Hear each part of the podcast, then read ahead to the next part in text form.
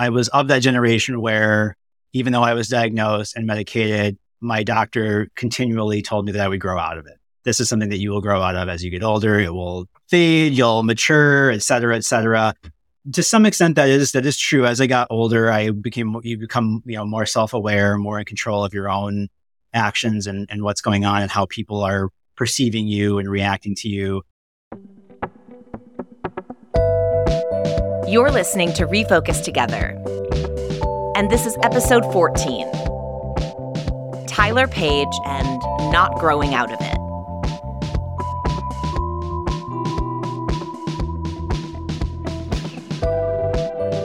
Welcome back to Refocused, a podcast all about ADHD. I'm your host, Lindsay Guentzel, and we're back with another episode of Refocused Together. Today, sharing the story of Tyler Page. Tyler Page is a well known Eisner nominated cartoonist and educator from Minneapolis.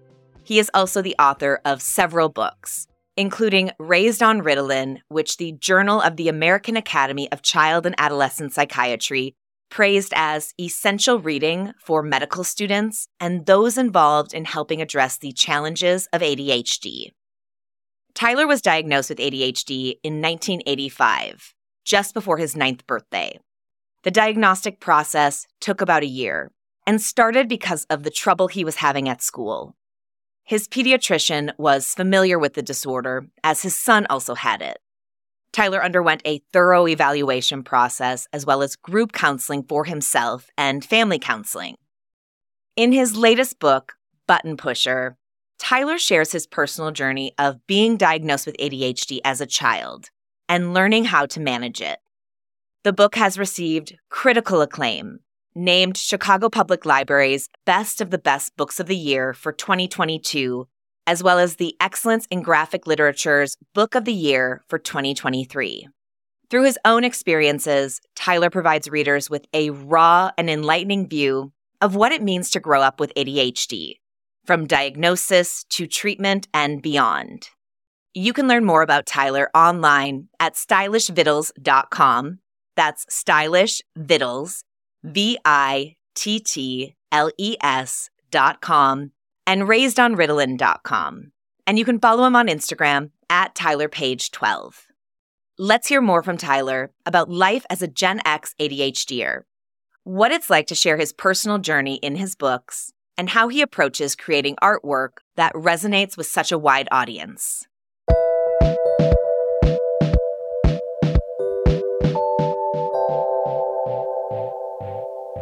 I've made it really easy for myself with all of these interviews. I ask everyone the same questions, and we start with the same one, which is when were you diagnosed and what do you remember of that process? So I was eight, going on nine. I think it was maybe a month or two months shy of my ninth birthday. So this was back in 1985, so a long time ago. Things were a little bit different then.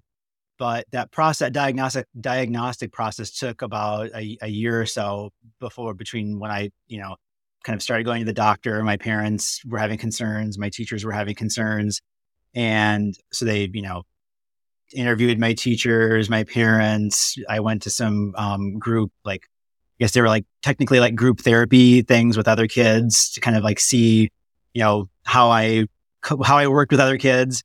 But, uh, yeah, I was, I was just shy of my ninth birthday and, you know, looking back at my own memories, I don't remember a lot that was special about that other than after I was officially diagnosed, that's when I was put on Ritalin. And I just remember my mom saying like, you know, here's a, you know, some special medicine you're going to take to help you pay attention better at school. And that was kind of it for a while. Looking back with those memories and with starting the Ritalin, it's a different journey than a lot of the people we talk to on Refocused Together, many of whom are diagnosed later in life. But eight years old, almost nine, is very young. You said you don't remember a lot of those moments, but I'm wondering now when you can look back and you know what you know about yourself and your ADHD, how do you remember it showing up for you?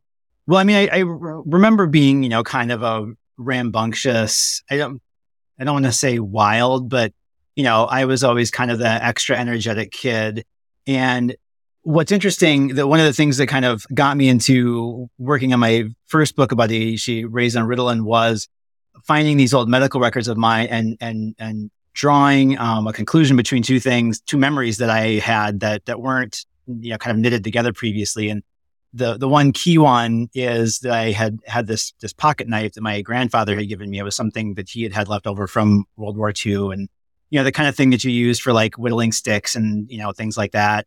And I, I took it to school to show my friends, but uh, the day that I took it, I decided that the vinyl on the bus seat looked really interesting, and I wanted to find out what would happen if I poked the knife into the bus seat, and ended up just like totally like tearing up the bus seat and getting caught by the bus driver and having to go to the principal's office.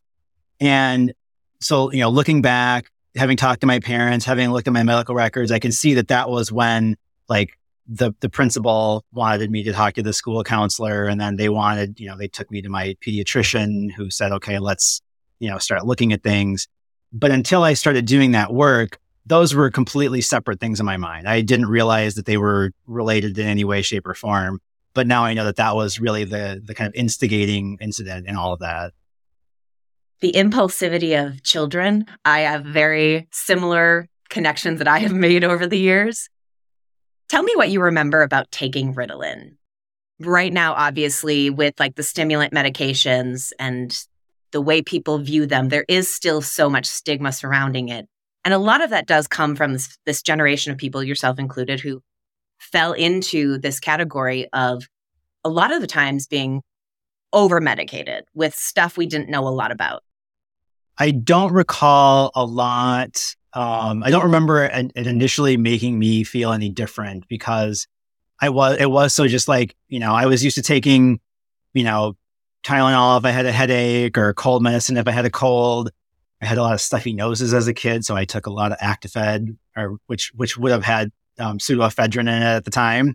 But uh, yeah, for for the first while, I don't remember noticing it very much. I think it was maybe one of the first times that I forgot to take it before I went to school was when I kind of mentally made the connection where I myself noticed that I was behaving differently at school, that I was just a little bit more out of control, just a little bit more, you know, giggly and rambunctious and wiggly in my seat and, and, and, and causing trouble.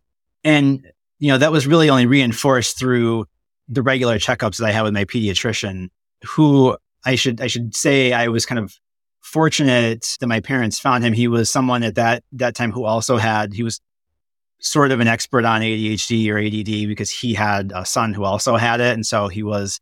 It wasn't something that was completely unfamiliar to him, but it was it was through those regular checkups and being you know comfortable to talk to him about what was going on that he was he helped me see that connection and realizing like oh okay like there really is a difference you know when i take them and in retrospect, you know, because I ended up, you know, taking different medications as an adult, I was much more aware of that as an adult than I was as a kid. When I first tried meds again as an adult, I remember thinking like, oh, like this is working now or this is happening. And not so much as as when I was a kid or even a young teenager your journey started at such a young age. And so there's so many years to kind of look at. You've got elementary school, middle school, high school, and then whatever you did after high school. And then the book comes into play. So I'm wondering how you look at ADHD and your journey and kind of how it breaks up into almost little chapters.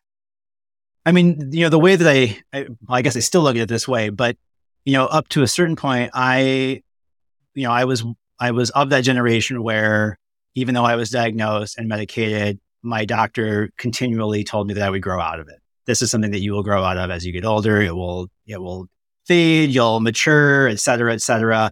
You know, and, and to some extent that is, that is true. As I got older, I became, you become, you know, more self-aware, more in control of your own actions and, and what's going on and how people are perceiving you and reacting to you. And I think, you know, I, I continued to have these regular check-ins. I think, you know, every three or six months and I stayed on the same equivalent dose as I got older and bigger so that by the time I was in high school, it, I don't think that it was actually really doing very much. And by that time, I think that would have been my, my sophomore year of high school.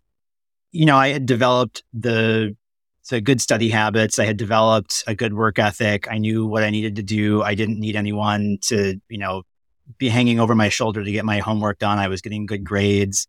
And I had honestly started to, you know, I was self enough aware at that point to start questioning, like, I'm on this medication. Like, what's it doing to me? What is it? What isn't it?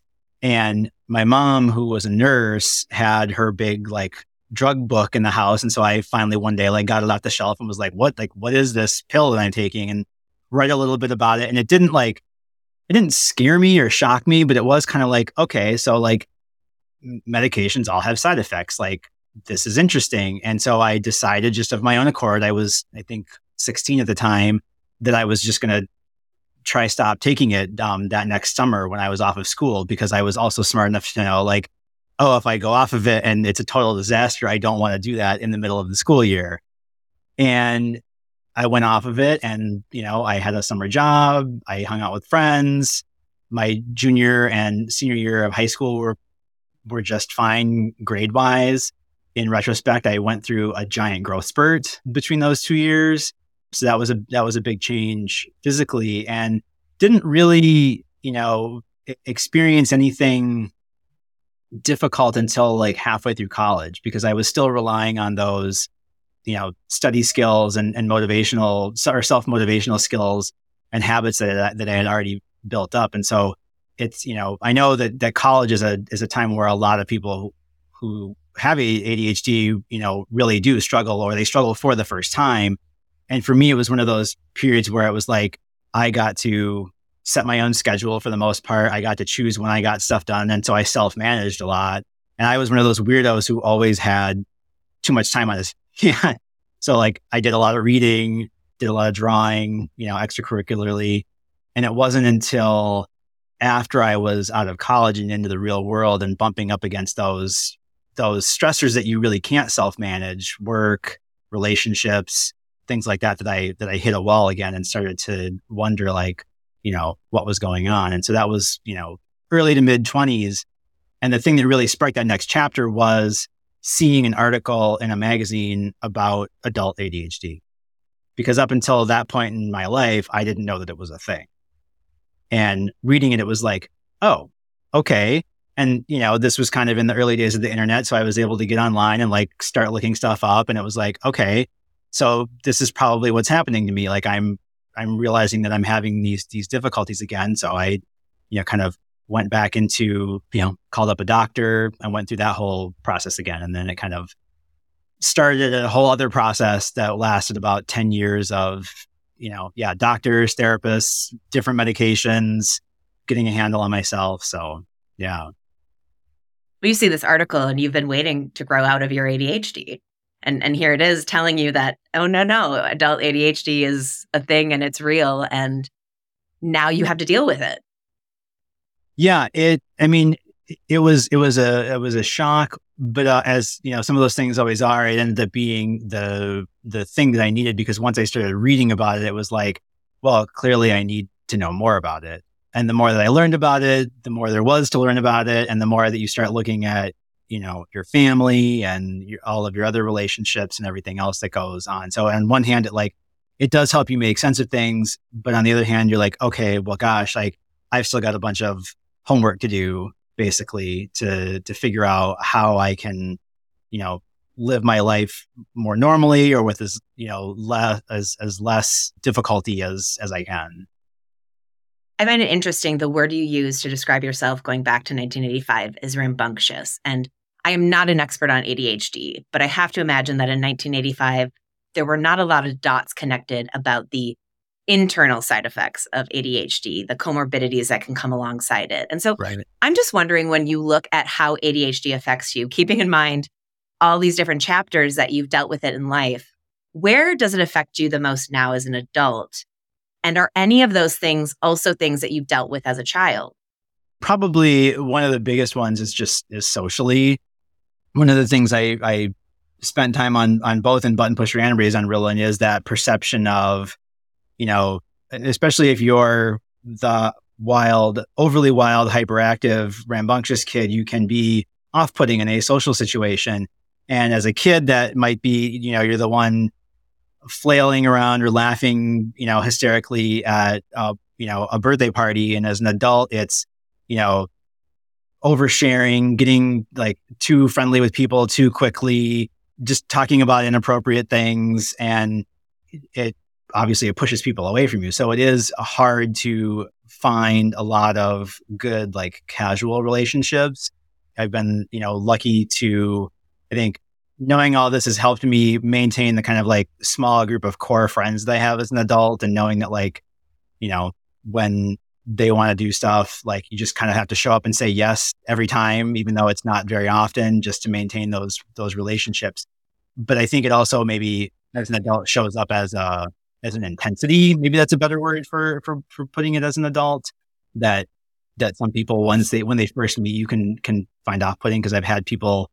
I mean, I think even my wife when we first met was like thought that I was a scary like off putting like person. Like oh, he's he's busy. Like, don't bother him. Like, like no, I'm just you know, I'm at work or I'm in the middle of doing something. Like, leave me alone. Don't bother me.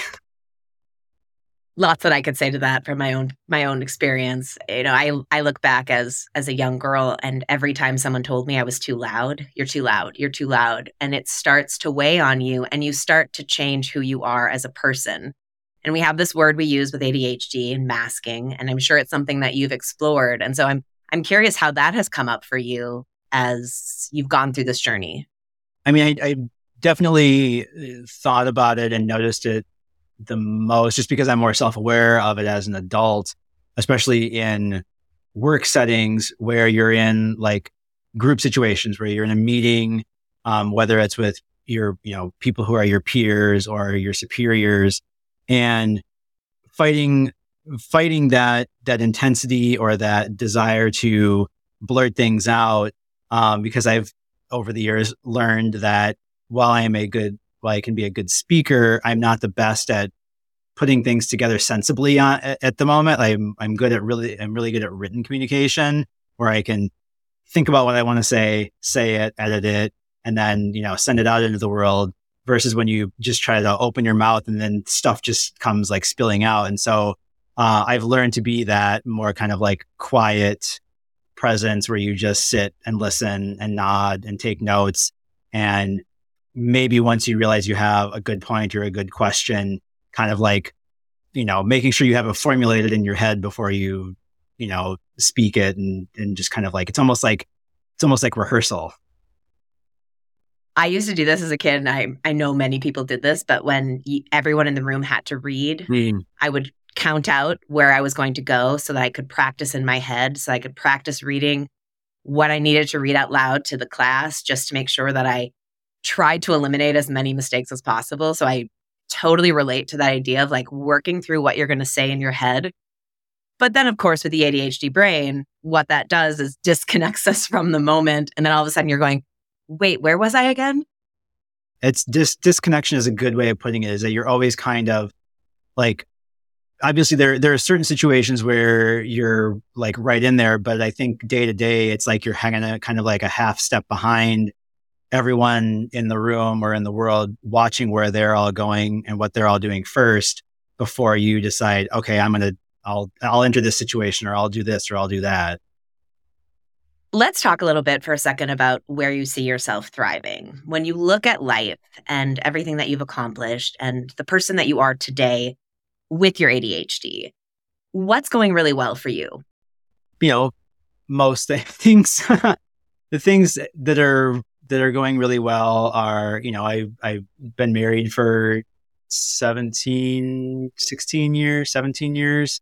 I've got two kids that are doing really well. And I mean, that's a whole other, you know, side story because they're, you know, to some some extent or another may have some of the same challenges that that I've had growing up but they're both doing well, you know, work, work, meaning day job stuff, going well from the perspective of, I think one of the challenges people like us face is finding something that engages you in many different ways. You know, you have to find something that has lots of different parts to it that requires, you know, one day you're thinking this way, one the next day you're thinking this way that can almost be described as random. And I think that those kinds of jobs are, you know, getting harder and harder to find.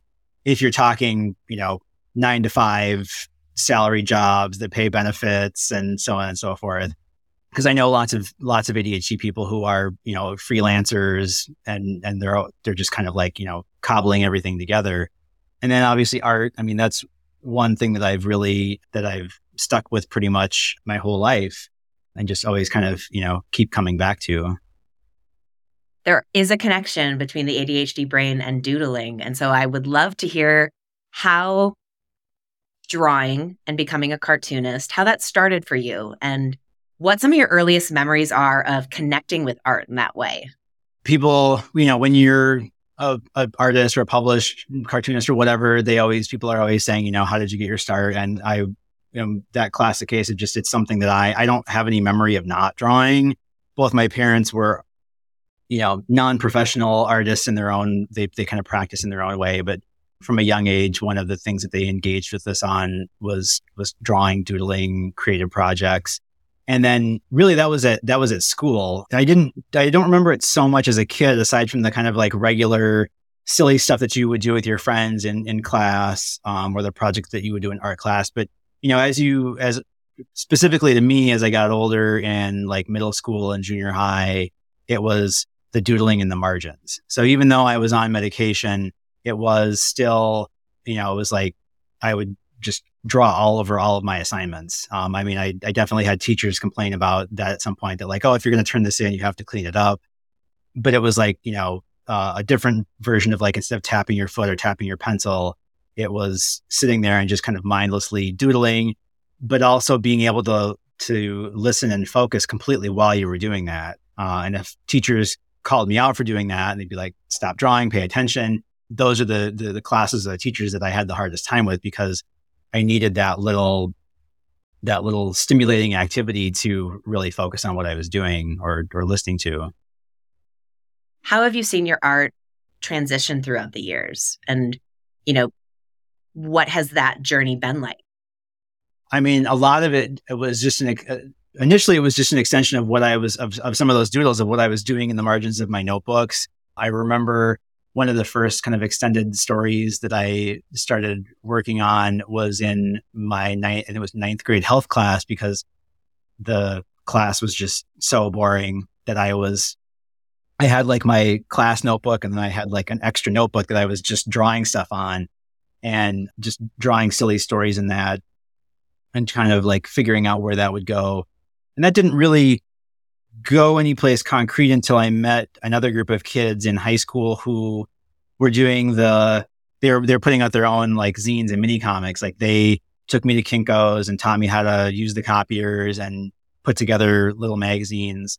And at that point, it was still kind of like you know we were doing our own versions of like superhero characters and, and fantasy stuff. And so it wasn't really until I was in college and looking for ways to use some of that extra time I I referenced earlier that I spent a lot of time in the library and found out that our library had a pretty large collection of comics from all over the world, like old comic strips and stuff. I was introduced to the work of Harvey Pekar um, and other kind of like autobiographical artists that way. And that's when things started kind of transitioning into almost using it as a form of journaling the story you told about the pocket and being able to connect the dots of this impulsive moment that you were very excited about that then turned into something else and how you were able to use that in sharing your story. I'm wondering what that decision was like for you to make something like this so public and what that process was like and what you found through sharing it. When I first, you know, started I had this inkling of after I found these medical records at my parents' house that you know just the records on their on their own told the story and I knew like oh this is important I'm going to hang on to it. I just kind of sat in the back of my brain for a couple of years and I, I I honestly don't remember exactly what prompted me to really move on that other than I just yeah I got to a point where I felt like it it might be worth exploring that or sharing that information for other people who were in the same situation that I was in because I was learning so much about it that I didn't previously know. And I knew, you know, just based on the odds and the number of people who are diagnosed, like there have to be a lot of us, other other people with ADHD as an adult out there.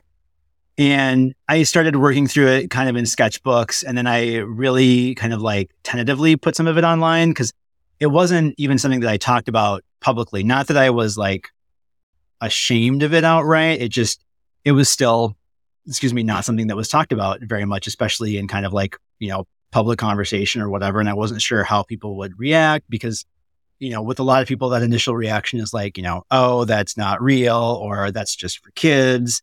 And so, yeah, I was a, a little hesitant. Um, I don't know that if I was, I don't know that I would say that I was scared, but I wasn't quite sure how people would react to it.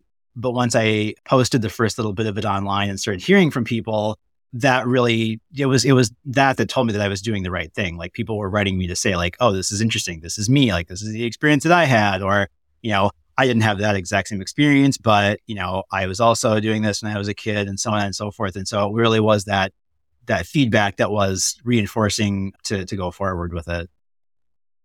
Was there anything that you found in the medical records that surprised you or anything that you've discovered through sharing your journey that's been just kind of like eye opening in a way you weren't expecting?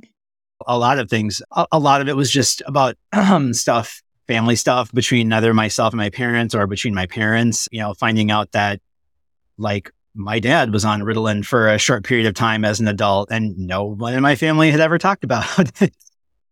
Which, hey, that might have been helpful at some point in time.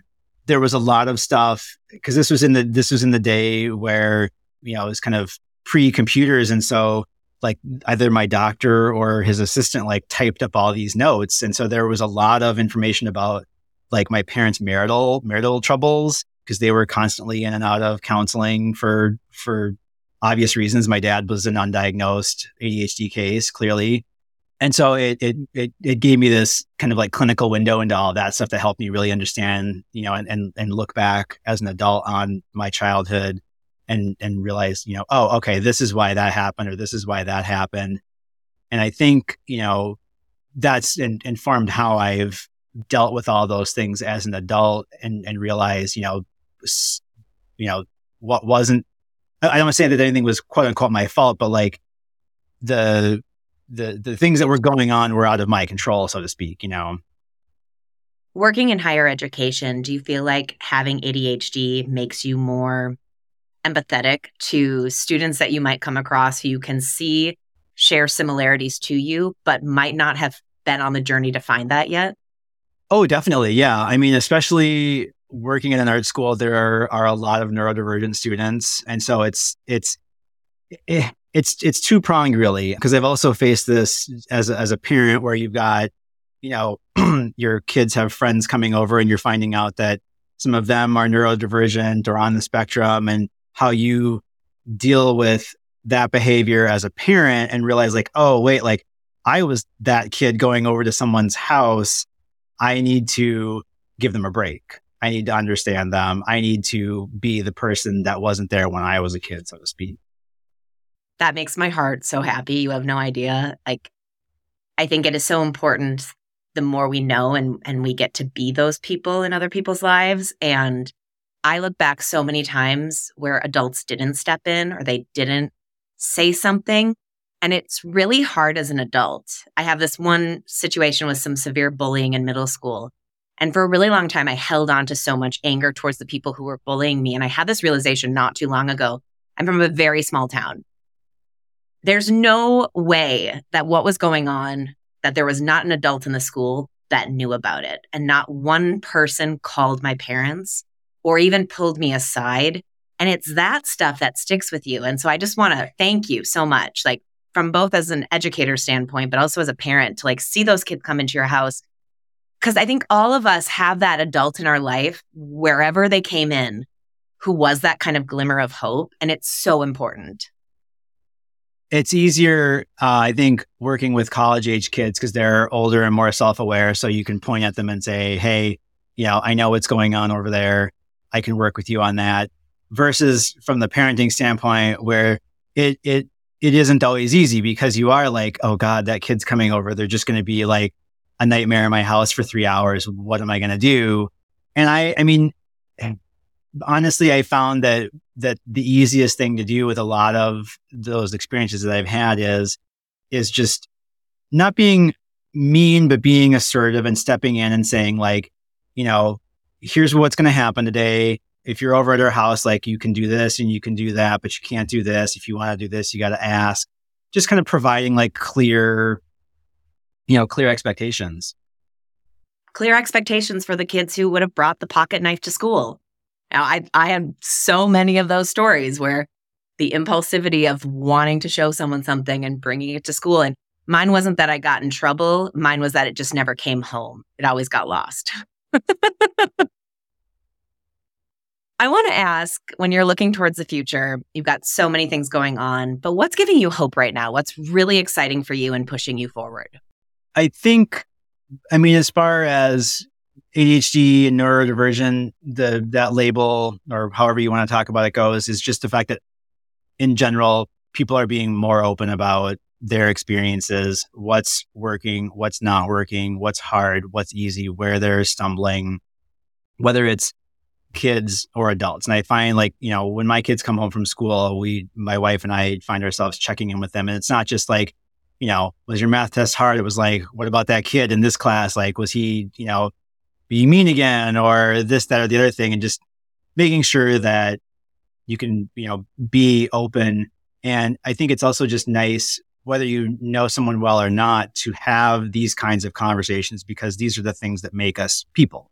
And whether people want to admit it or not, like everyone has something that's difficult or not quite right or something that they're struggling with or whether it's in the present or in the past. And by talking about those things with each other, that's how we connect well, even going off of, you know, neurodivergence, everyone's brains are different.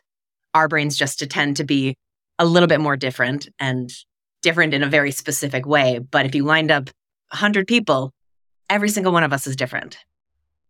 And I think that that's yeah, that's that's really kind of the the core of that message, which is for for so long everyone has this there was this assumption that everything was the same, and it's not. Like there are a, you know yeah a core set of similarities, but you're right. It's everyone sees, does, acts just a little bit differently. And you can't, like, you just have to accept that. You've seen, I'm sure, a big change from the moment that you found out about your ADHD to sharing it publicly and putting stuff online and to where we are now with social media. What has that been like for you to see kind of this influx and people being open about it and sharing their journeys and actually having those conversations that you've said a few times here, people weren't having. It's good. It's heartening. It's just nice to know that people are are comfortable having those conversations in the open now, not feeling shame or embarrassment or hiding from that and stepping out and just saying like this is who I am. I'm struggling here, I'm struggling there, I'm good at this, I'm good at that. You know, can you can you help me? I want to wrap up by asking you when you look at ADHD and everything that you've learned from your journey, what's one thing that you wish people understood a little bit better? I mean, the first thing that always comes to mind, only because it was maybe one of the, the biggest eye opening things for me, was the emotional component. Um, it's one of those things that uh, clinicians kind of now recognize as a core part of, of ADHD, your kind of inability to control some of your emotional responses that wasn't, it's still not encoded in the diagnosis, but people recognize it. And that was the experience that I had in my family growing up was having, you know, living with someone who had an explosive temper and not understanding that. And then growing into a person who struggled with some of those same things and not understanding why. And then learning some of the, you know, science behind it and realizing like, oh, okay, this is part of the way that I'm wired. What are the things that I can do to uh, nip that in the bud? What are my, you know, what are trigger situations? What are things that I can do to calm down or to leave a situation so that I can collect myself and respond in an appropriate manner and not, you know, fly off the handle? Cause I don't want to be the person who's, you know, like throwing dishes across the room or things like that. Thank you so much for joining us on Refocused Together. This was so insightful. Your story and the history behind it, you know, we are at a place where we're learning a lot more. We have so far to go. And so just for putting your journey out there and for sharing it with us here. I'm, I'm so grateful. Thank you. Thank you so much for having me. I appreciate it. It's been really good.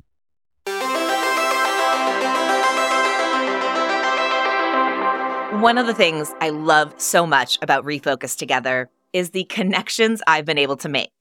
Like Tyler, who is an incredible resource of ADHD knowledge and lives like 20 minutes from me.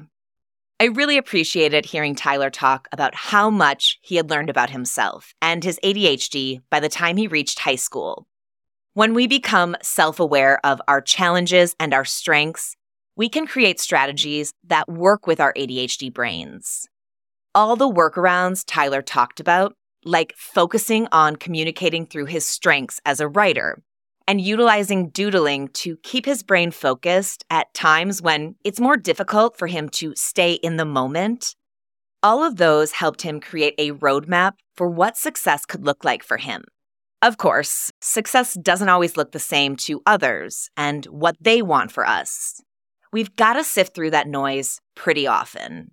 When we accept ourselves as we are, with ADHD baggage and all, it's a little easier. When we accept ourselves for who we are and the way we think, we are more likely to get things done and less likely to feel guilty or be self critical. Recognizing that we always have a choice is an important part of the progress we need to see in order to identify what success looks like for us.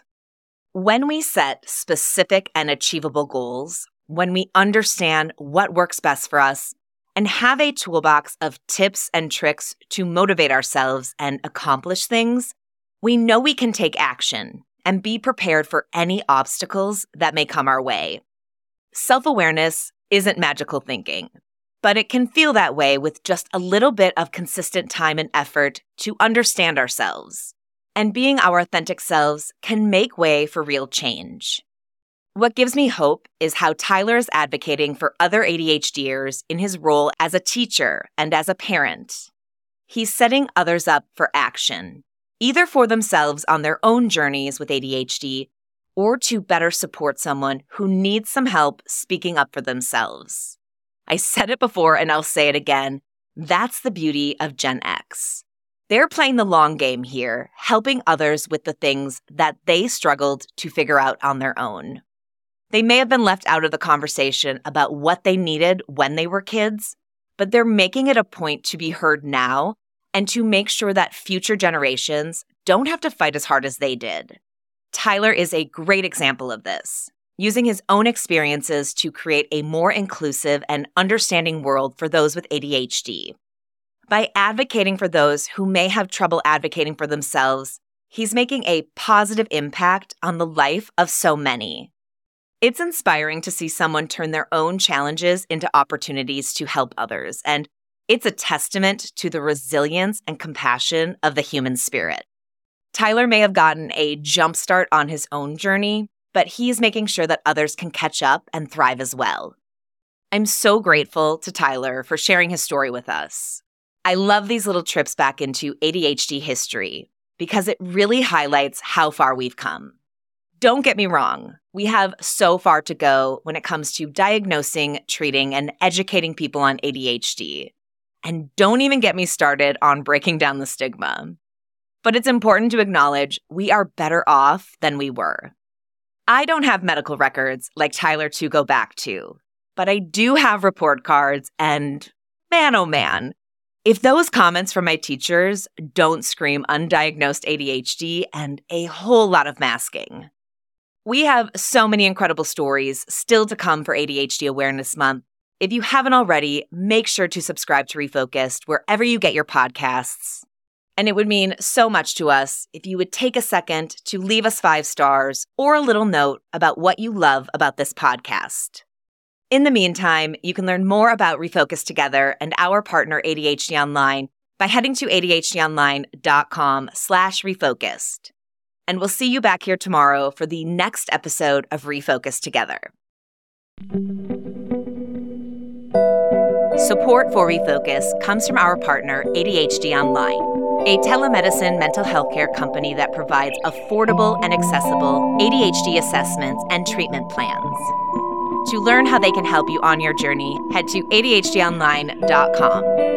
And remember to use the promo code Refocus 20 to receive $20 off your ADHD online assessment right now.